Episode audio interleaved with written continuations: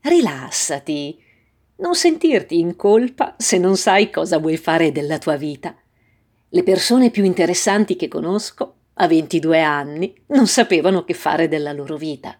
I quarantenni più interessanti che conosco ancora non lo sanno.